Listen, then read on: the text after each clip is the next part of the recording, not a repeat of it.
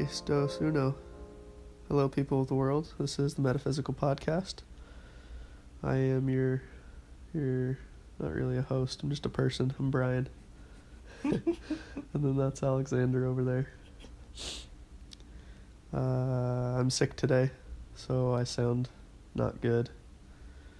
Uh, not really much I can do about it, but I'll apologize anyway. My bad.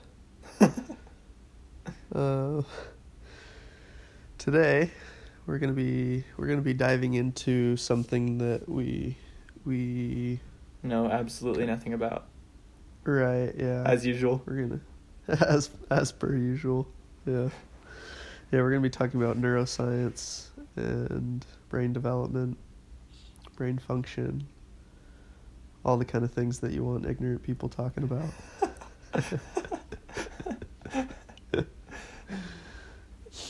but to our credit it's based on it's based on uh, words from people who do know what they're talking about presumably so hopefully it's not total garbage. Um, so just to give people a frame of reference, we're going to be talking about this topic. The topic came from this video called uh, "About as About as important a question as you can ask." Is that what it is, or about as big a question as you can ask? Something like that. Yeah, it's on YouTube. You can you can find it on there. Uh, it's between Jordan Peterson and this guy Iain McGilchrist, who I believe is a neuroscientist or has something to do with it. I'm not positive. Yeah, that's a good question. Yeah.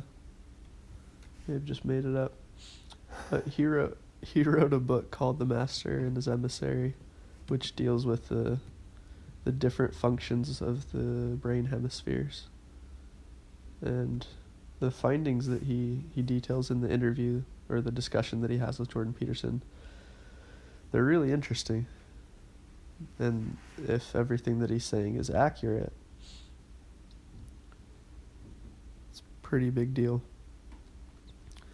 So we decided to talk about this after texting a little bit about it. So we wanted to go through some of those texts just to get the ball rolling and give everyone a frame of reference.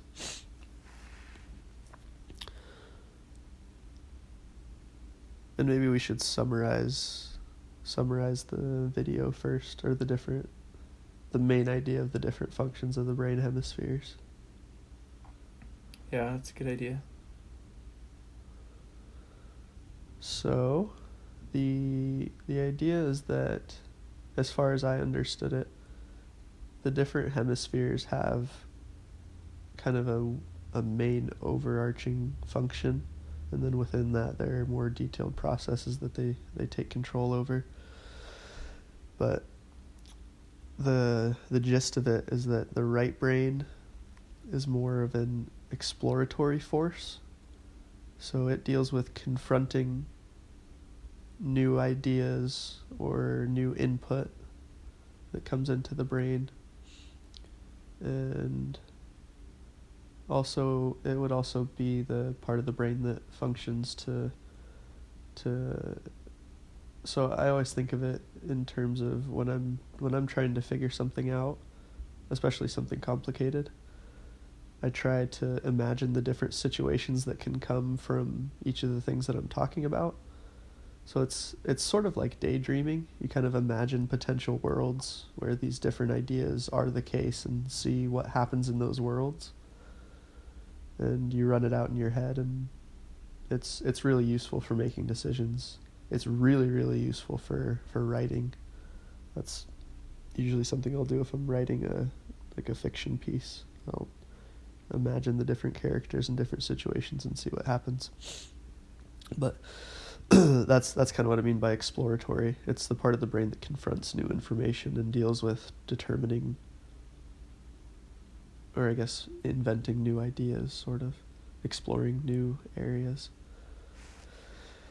And then on the other hand, the left brain is the it deals more with grasping. Is kind of the way I think of it. Um, so it once you actually have determined that something is a viable way of looking at the world, that hemisphere takes over that idea and implements it into the way that you actually it implements it into the way that you think about the world. So when you're confronting things that you have experience with, typically you're doing it based on you know the idea or the uh, the processes of that hemisphere of the brain. That's sort of a loose overview of it. Um, there are other interesting ways of looking at it, um, metaphorical ways of looking at it that can be helpful. Uh, Jordan Peterson's a big fan of order versus chaos. So the left brain would be orderly, the right brain would be chaotic. Although chaotic can carry a negative connotation that I don't think really applies to it. For all intents and purposes, fair enough. Um, yeah, anything to add? Um, well, he did talk about in the beginning, or maybe it's not in the beginning of the video, but McGill, McGill, Christ, is that how you say it? Yeah. Um, I think he says that, according to his research, like the right right hemisphere is actually more dominant or something than the left, which was like something that people hadn't thought before or something, right? Doesn't he say something like that? Yeah, yeah. So in his book, The Master and the Emissary, the master is the right hemisphere of the brain, which he said is atypical of how people had previously conceptualized it. um, because the, and that's largely because you think of the left hemisphere of the brain, since it's dealing with grasping and order, you think of it as more dominant, but um, he makes an argument for the right brain being more dominant because it I think the way that that he describes it is that it's it's more about um, kind of along the exploration aspect. The right brain is constantly interacting with the world in new ways. So it's going out and collecting all of this new information and finding out new things. And then only once it's processed and accepted those do those things get um, delegated to the function of the left brain. And I guess too something else they talked about that I think relates to that is they're saying how like when you have a paradigm like a way of seeing the world that's coming from the left brain, but the right brain is going to be paying attention to the anomalies, the things that like tell you you're wrong. And so the Mhm. right brain is the one that would formulate a new way of looking at the world and then tell the left brain like look this is how we're going to do it now so i guess that's kind of like a dominance thing too where it's like the left brain is just i don't know kind of like yeah i guess they talk about it in that way like being told how to like where it's wrong and then being revised by the right brain right Yeah. Yeah, so the right brain it seems like more of an it it's a more active process and the left brain is more more of a stationary process. I guess is a probably not a maybe not a physically accurate way of looking at it, but maybe an accurate metaphorical way of looking at it. interesting Um, yeah, and it's it gets really really interesting when you start to look at how at least this is so now so for the listeners this is where we started to get away from that interview and into some wild baseless theories that I have. and the the theory is it basically takes that idea and then some aspects of personality traits and how those personality traits predict different features of a person, different ways that they'll live their lives, and trying to combine the two to this is where it gets tricky. I think you can combine the two to get a fairly accurate depiction of certain people, and that information could potentially be very useful. Could be useful for interacting with those people and knowing or be able to being able to figure out more quickly how to interact with certain people if they have certain personality types which I think are based on being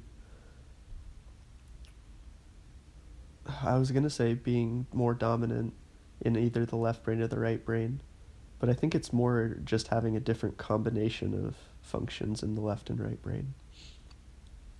And we can get more into that. But there was another text that I wanted to read over real quickly that leads into it. So yeah, we had texted about I think it manif- a really clear way to see it manifest is in politics because it's become so polarized in America. Um, I think, and I think at the extremes it manifests a lot more clearly.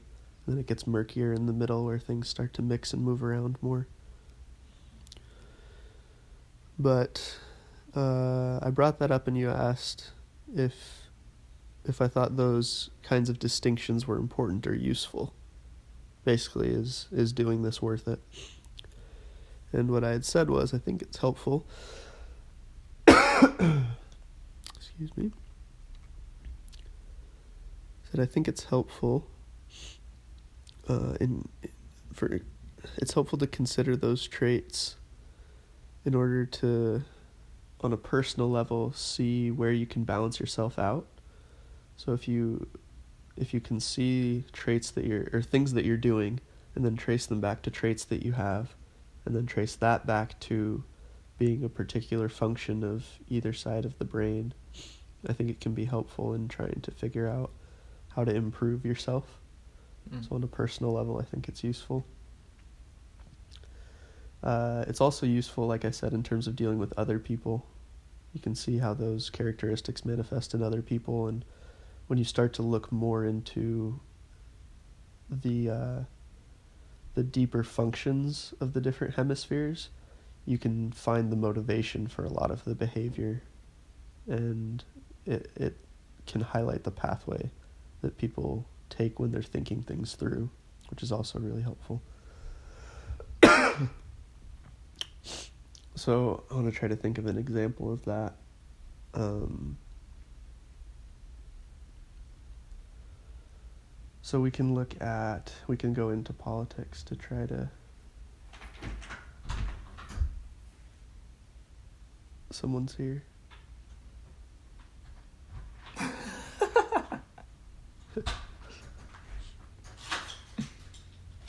Kendall's here. That's okay. I'll just I'll edit this part out. You're fine. Gosh dang it, Kendall. You're gonna work down here. Uh, do you need your computer? Yeah. Where's yours, dude? It died. Go ahead. I'll chill out. I'll read. Are you sure? Yeah. Uh, we won't be very long. We only have. It's He not has to. Okay. He has to. We He has only to leave 30 in minutes about left. thirty minutes, less than thirty minutes anyway. Hi, Kendall. Oh, I guess I can go upstairs. Either way, I can, Alexander says hi. She said thumbs up. Bye. oh man. Alright, I'll cut all that out. Um should hop back into it. Right, we can talk about politics. Politics. Politics. Yeah, politics. Okay. so, a big part of the motivation for this is trying to understand people. So, I think Mhm. there's a lot of utility to understanding the way that people think about certain things and arrive at different conclusions based on that. So, do you want to start on the uh, left or the right? What do you think? The right. Okay. So, like I said, it's easiest to do this at the extremes. so, let's go to the far right. Um, if we go all the way to like ethno nationalism, really severe, extreme right views, then it's it's interesting to look at both the brain hemisphere and then the different brain functions that it interacts with. So, the, as best I can as best I can uh, figure out, just off of observations that I've made of people, someone who leans toward the right side of politics is generally interacting with the world based on left brain or left hemisphere brain functions. So they interact with the world. They, um, you know, as as a child, everyone's discovering what's happening. So they discover what happens, and then they figure out how the world is, and they interact with the world. Essentially, as it is. Which, which makes sense when you look at the you know people on the right are called conservatives because they want to conserve the way that things are. Essentially, it's a little bit different than that, but that's kind of a, a really watered down way of saying it. They want to maintain the way that things are if they're functioning properly. And they don't want to do dramatic things, like they want to be left alone to act out as they think that they should. Which lines up with the function of the left brain, right? Because it's you grasp something, you have it, and then it it is telling you that that is the way the world is and that's the way that you interact with it. So it's a fairly a fairly rigid way of interacting with the world, which I think is something that I feel like rigid, rigidity is a way that people maybe people on the other side, but maybe people in general describe conservatives. Um, yeah, not super interested in trying out new things they look at the way that things have, have worked in the past. They think that they can continue to work, so they want to continue to implement them. And then, again, going to the very extremes of that, you can see how if um, someone has one way of looking at the world and they're they're completely locked down into it, that function seems to tie in with another brain function, and I don't know which hemisphere this falls on, and also the hemispheres aren't the end all be all of brain functions. Should probably say that. Like it's it's an interesting aspect to look at, but that's it's not com- it's not um, a total explanation of the way that the brain works. But um, yeah, so that that aspect of personality based on the left hemisphere of the brain interacts or seems to interact really strongly with a couple other mechanisms.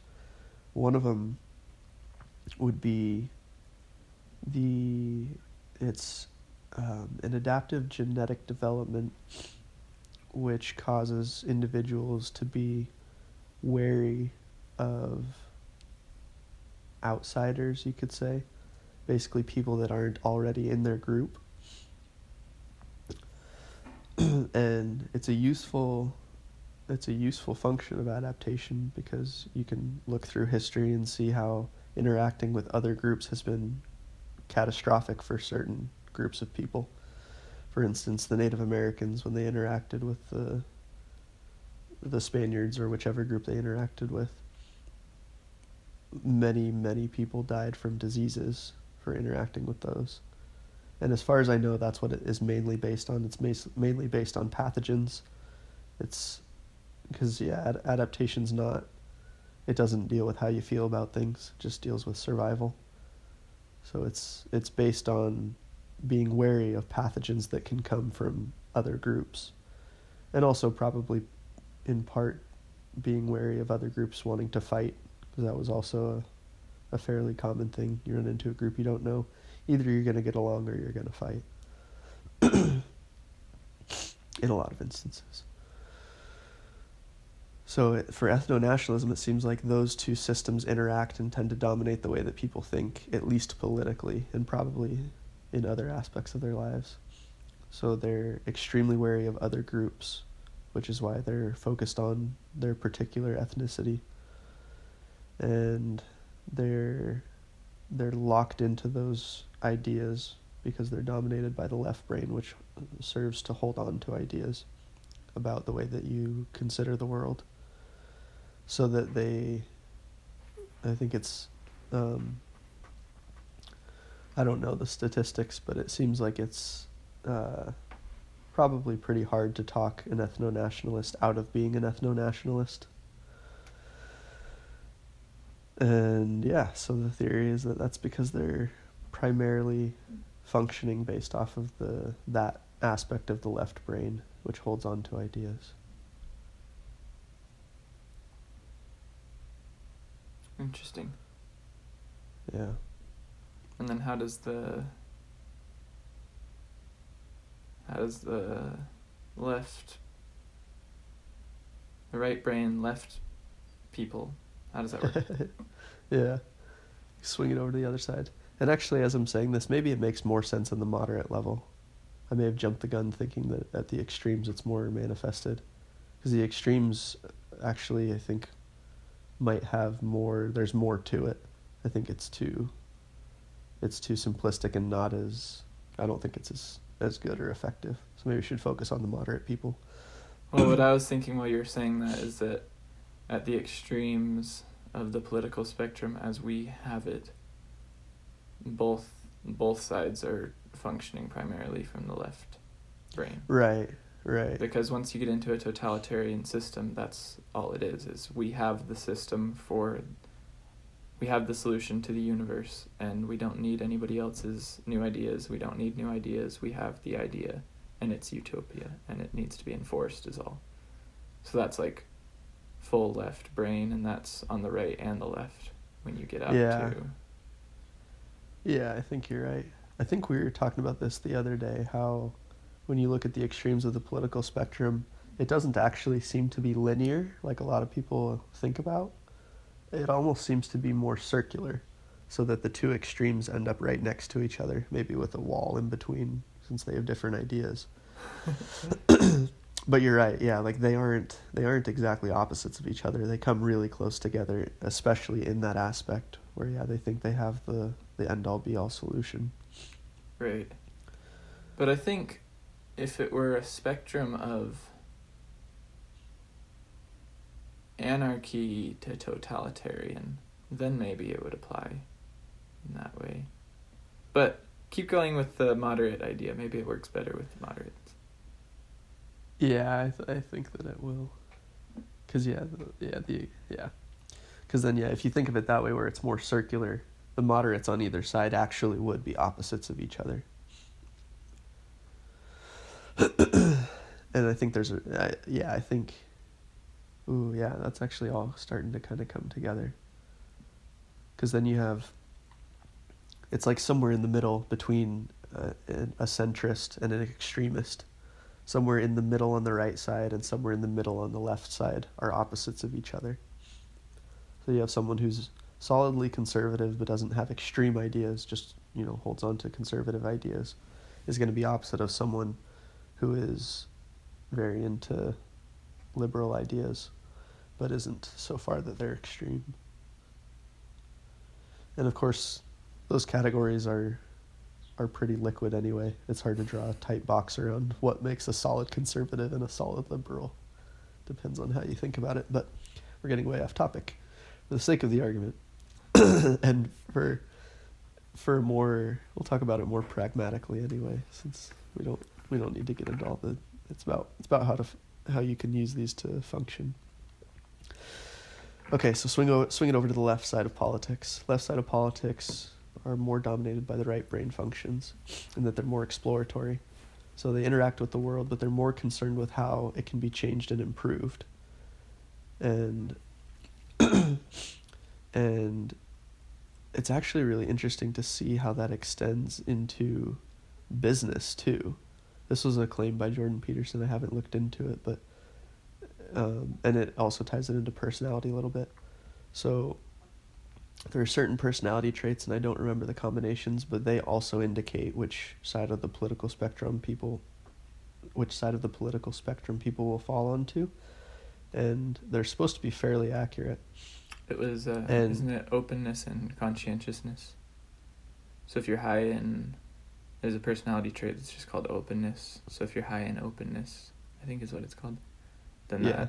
that that predicts you being on the left side of the spectrum politically, and if you're high in conscientiousness, I think that's what it is. I think it's conscientiousness.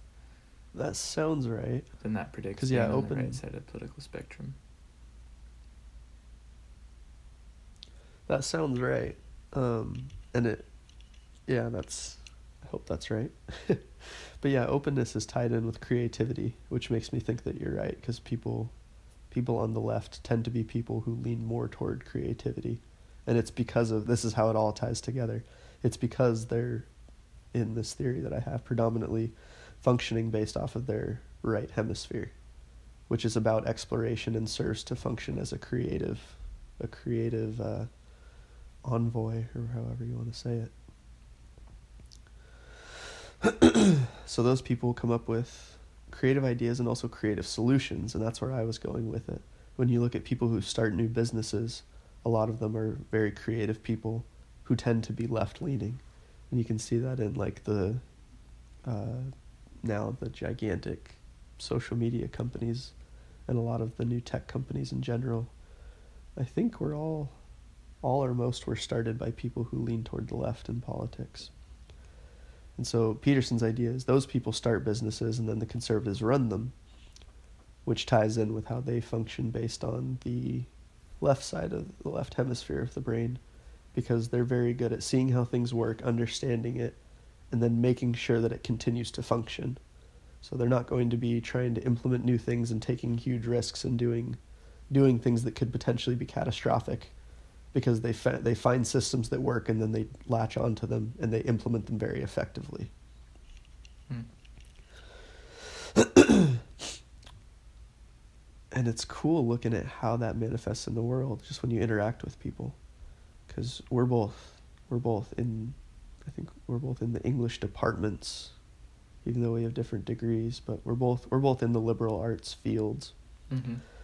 and it might be a little different for you i'm not sure but i know out here in indianapolis at butler it's the liberal arts fields are significantly more populated by people who are both creative and more creative and more liberal Yeah, I don't know. It's hard for me to gauge that because I don't have any friends that aren't in the liberal arts. um, but I think that's true. I mean, I, there's definitely there's definitely more left-leaning people in my classes than I would expect there to be at um, at BYU. Just so everyone knows, Mormons are generally right-leaning, and so um, I I would expect.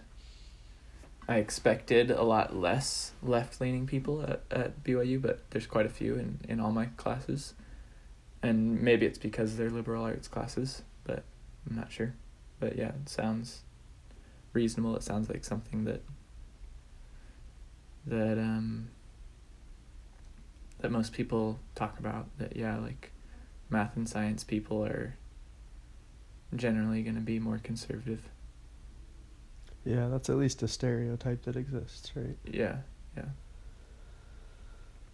and it it does tie in with the brain hemisphere functions and how they relate to personality personality traits.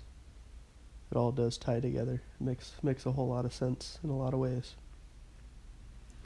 So the interesting thing is how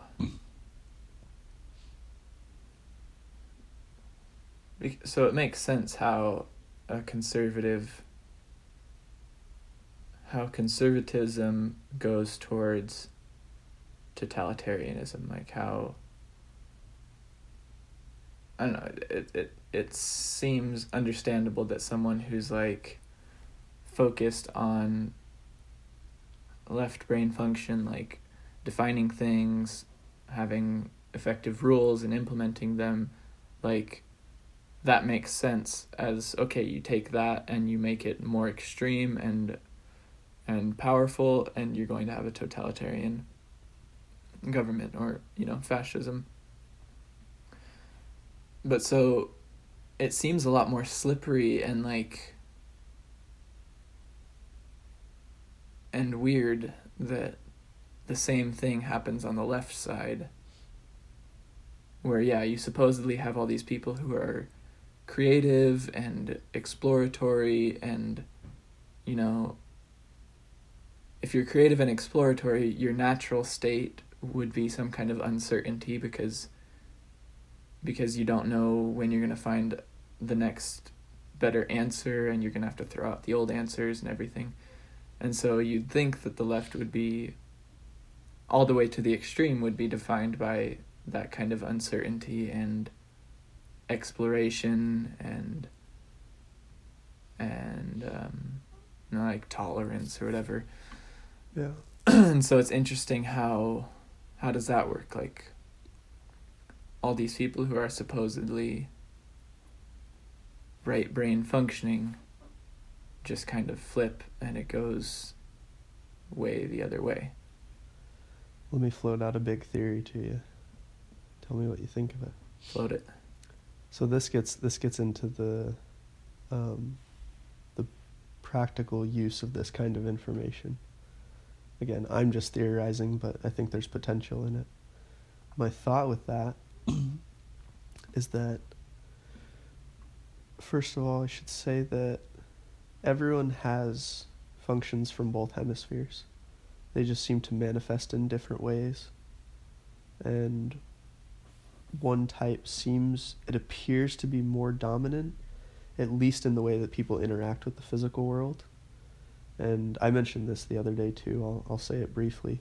It seems like people on the left side of politics who are right brain dominant tend to interact with the physical world more with the right side of their brain where they're constantly exploring new ideas and looking at new things and trying to find new ways to exist and being creative.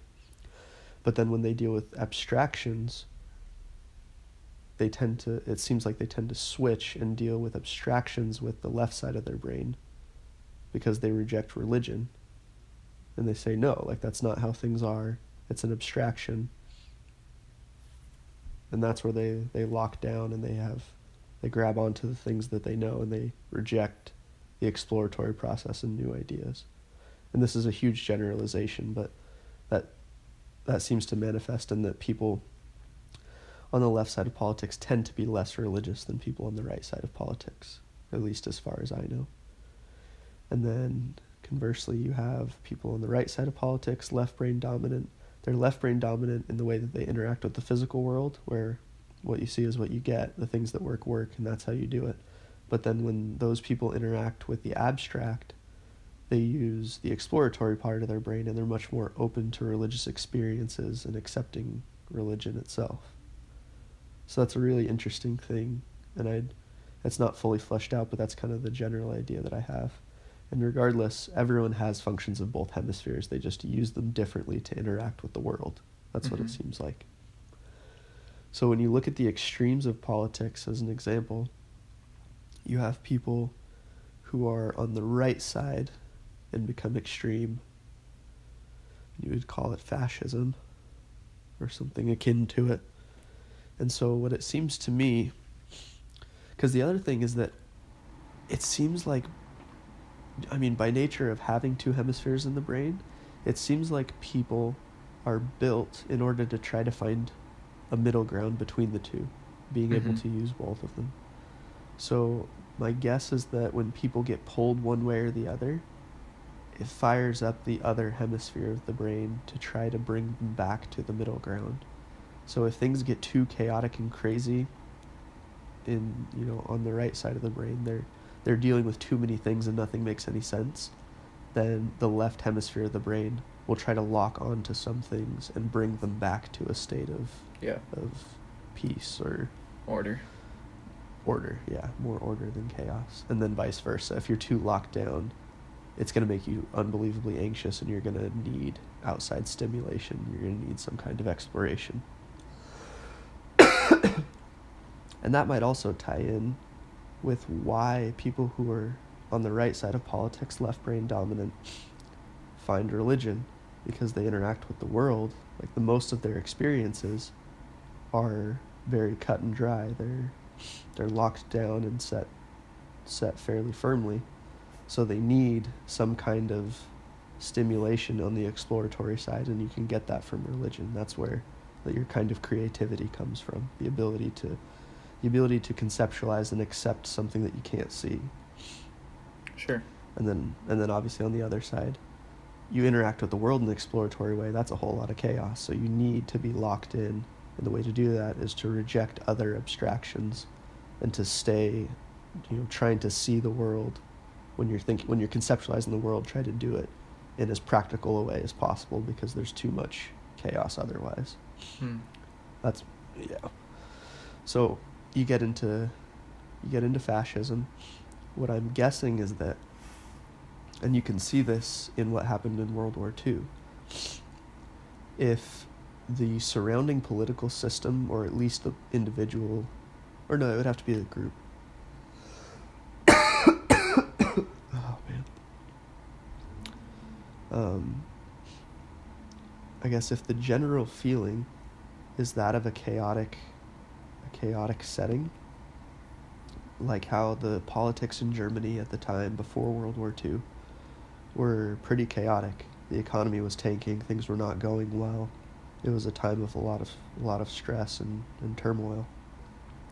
Then it makes sense that a fascist right political left minded person would well actually it's interesting because i think i'm uh, actually pretty sure hitler was a liberal like he ran in the in the liberal party before he became a fascist I think you're right. That But- sounds right. I don't remember. but either way you can we can ignore the the literal politics and look more at the brain function because the way that he ran things was very much as someone who was left brain dominant it was very orderly and organized sorry give me a second Don't die. Don't die on me. These are these ideas aren't worth dying over, man. I gotta get them out before I go. Someone's gotta carry them on. Nobody's gonna listen to this. Nobody's gonna hear them. they should at least have the opportunity. Ugh, if they go, if they go skulking around the the deepest cracks of iTunes or wherever this is gonna be. okay, here we go. We're back. We're live for now. Right, chaotic, chaotic political uh, atmosphere leads to leads to a tyrant essentially someone who can create order and runs things in a very specific way that everyone knows and no one is confused about and in that way the fascist balances out the chaotic political atmosphere. Hmm. and then you take the opposite. You have the extreme leftist. And you could look at you could look at the soviet union or any any communist run. I would call it a dictatorship but whatever you want to call it. You have a a system where someone on the left side of politics takes it to the extreme and then ends up in a position of essentially total power over everyone else and on that side I don't know the history of the Soviet Union as well, but as far as I know, it was the political atmosphere depended on where you social where you stood socially. Mm-hmm. So if you were at the there was a big divide. I don't think there was much of a middle class. It was more upper class, lower class. And so if you were in the upper class, it was pretty stationary. And then if you were in the lower class, it was fairly chaotic. But but I think a lot of the ideas that um, a lot of the ideas that ended up contributing to communism came from the upper class like intellectual discussions within those that were higher up in politics in an attempt to rectify uh, a lot of the inequality that was in the country. But it came from, like, I don't think they were politically unstable at the time. I'm not positive, but I don't think so, at least not in the way that Germany was. Like, serfs and farmers were struggling, but not to the point where the entire country was collapsing because the upper class could maintain it. That's as far as I know, and I'm very, I'm very unsure about that. but if that's true, then it was a, um, Right. It was a it was a fairly organized and set structure. Actually, yeah, that makes a lot of sense because it was essentially a caste system. You had the upper class that ruled everything, and then most of the people were workers. So you have a, a small faction subjugating a, a bigger group of people, and that's a very ordered and structured way wherein nobody really moves between social classes. Like you're Mhm. there or you're there, and that's pretty much it. So within that lockdown um, political structure, the popular idea becomes okay. Well, we need to we need to mix things up. We need to change things. So then you have the extreme leftist viewer. Okay, basically what we're going to do is we're just going to invert it to try to balance it out. We're going to redistribute all of the elements that we have evenly among everyone, so that everyone gets some. Nobody is above anyone else. We're just going to even it out, which sound it it almost sounds more orderly, but I don't think that it is because it's, for one, in and of itself, it's extremely radical to just just take all these resources from people and give them to other people in order to to balance things out. Like that's Right. a, a radical and immediate process. Big change. Right. And it takes a lot of moving parts politically to get that to happen. But they did it, which is, you know, part of like it would take innovative people to be able to do that, especially to convince people to go along with it. So at least at least in my mind that's kind of how it plays out. So they was that did that even answer your question?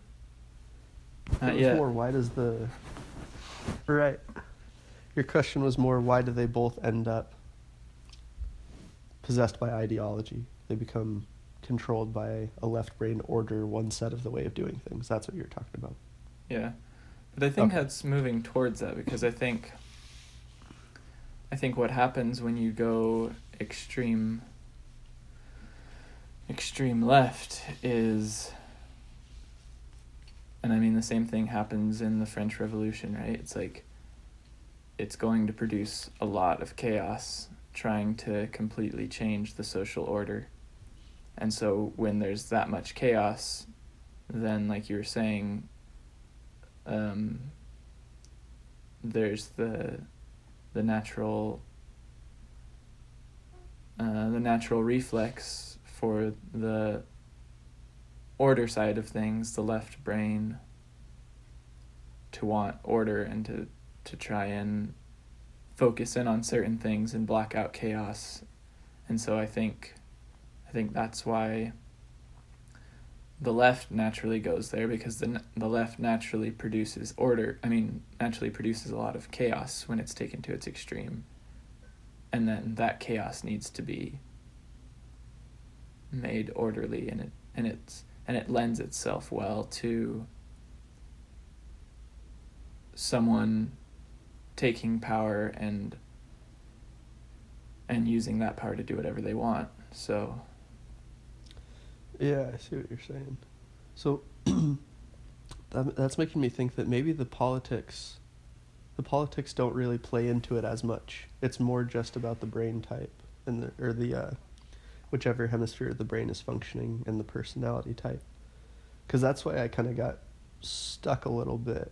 Because it, I st- it started to sound like i was saying the exact same thing for the liberal as for the conservative extremes and maybe that's why. It has less to do with political factions. Maybe that's just um, maybe that lends itself to whatever side of politics they lend on is just their natural inclination to whichever side.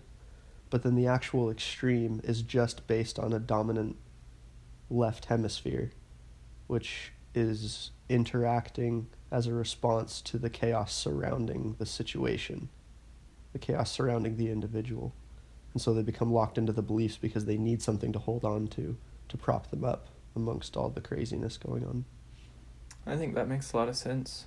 And the same thing happened with the fascist regime in Spain. Franco took Mhm. over after, you know, they tried to do a republic and it was just like chaos and, and, um, they're trying to make everything more free and and yeah liberal left sided and and it just kind of all that chaos just kind of opened the way for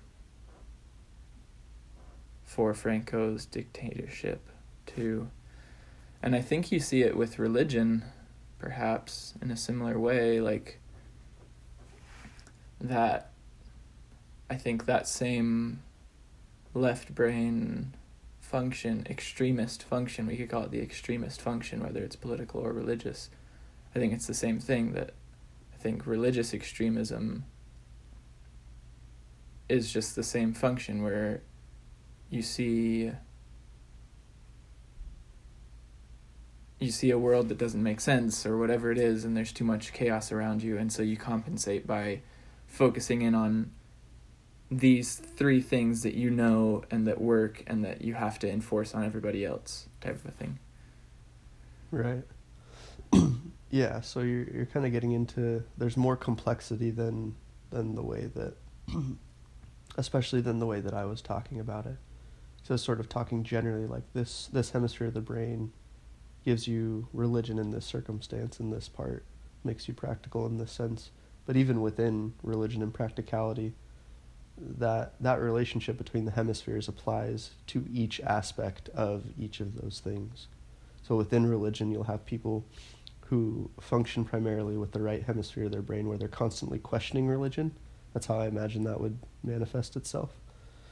and and perhaps those people uh, interact more deeply with religion because they're they're willing to go down the rabbit hole and give themselves over to religion in order to try to take it to its farthest extent. And then within religion, you'll have people who are more left brain dominant, who perhaps that would manifest as being more dogmatic about it. Like you were saying, like you take some principles and those are the way that things are and everyone should do it. mm-hmm. And there isn't really a questioning of them. interesting Something like that. so what's the takeaway here i think the takeaway is balance Oh, yeah. or die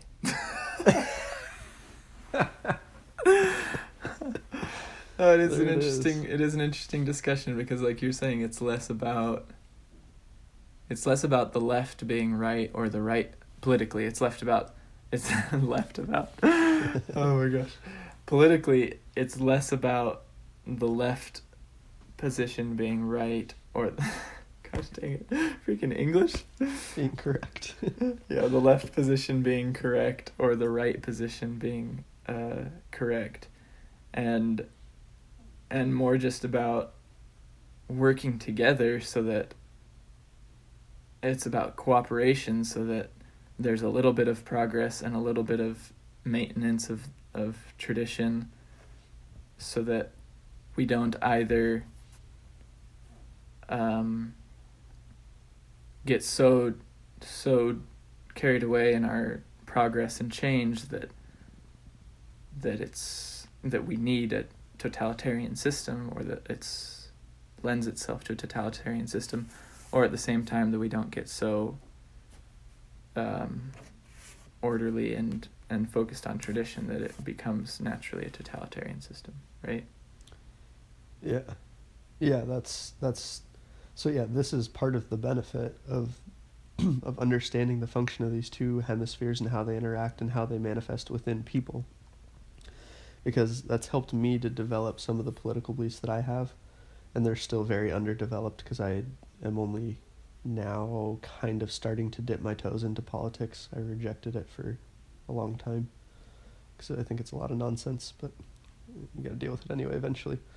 But uh, but yeah, when you think of it in that way, and you try to, that's I when I'm looking at things, I'll try to think how how can you balance the two functions of the hemispheres. Essentially, you know, it's it's a very general concept, but with looking at with looking at something like our current political system in America, you say, okay, you're probably going to need a little of both because either extreme is going to be extreme, and it's going to both extremes will end up in totalitarian domination, and we don't want that. So you want the opposite. Probably you want the opposite of a totalitarian system, which is a more central position.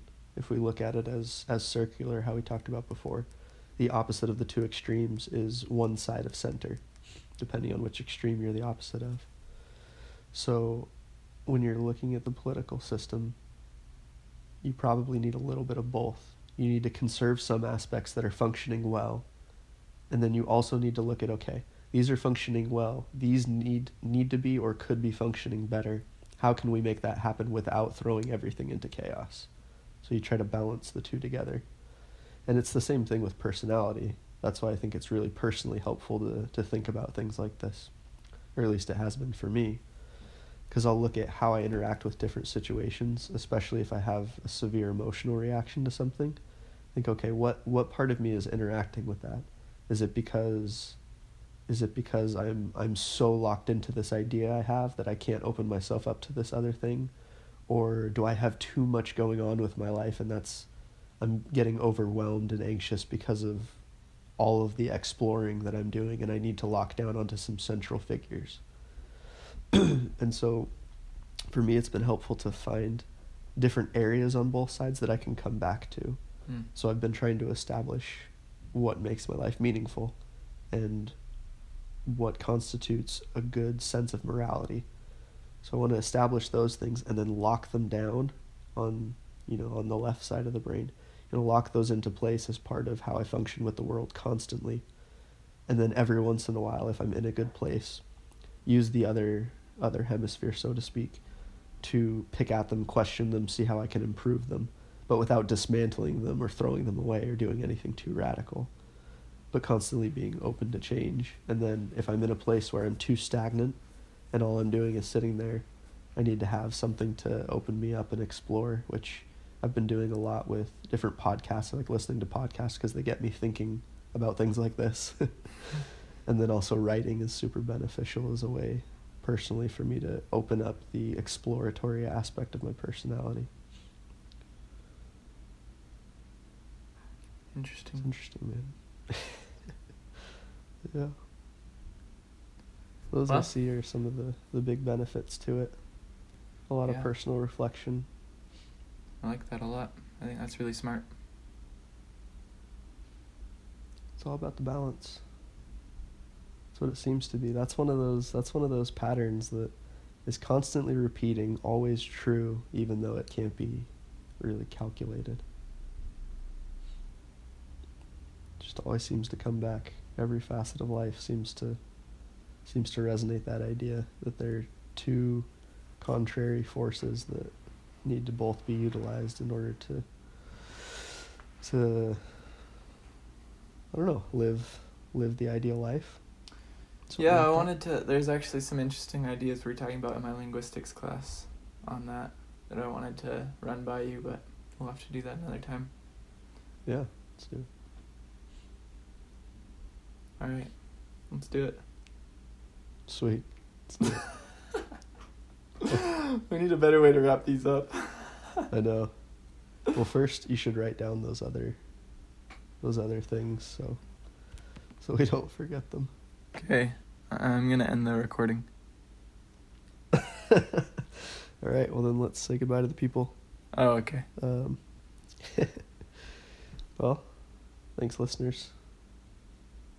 Go out there and be more balanced people, please. only if you want to be, only be a balanced person if you know you want to have a good life and be a good person. Otherwise, you can do whatever you want. Word. Is that a good message for people? Yeah, I guess so. Eh, whatever. All right. Adios.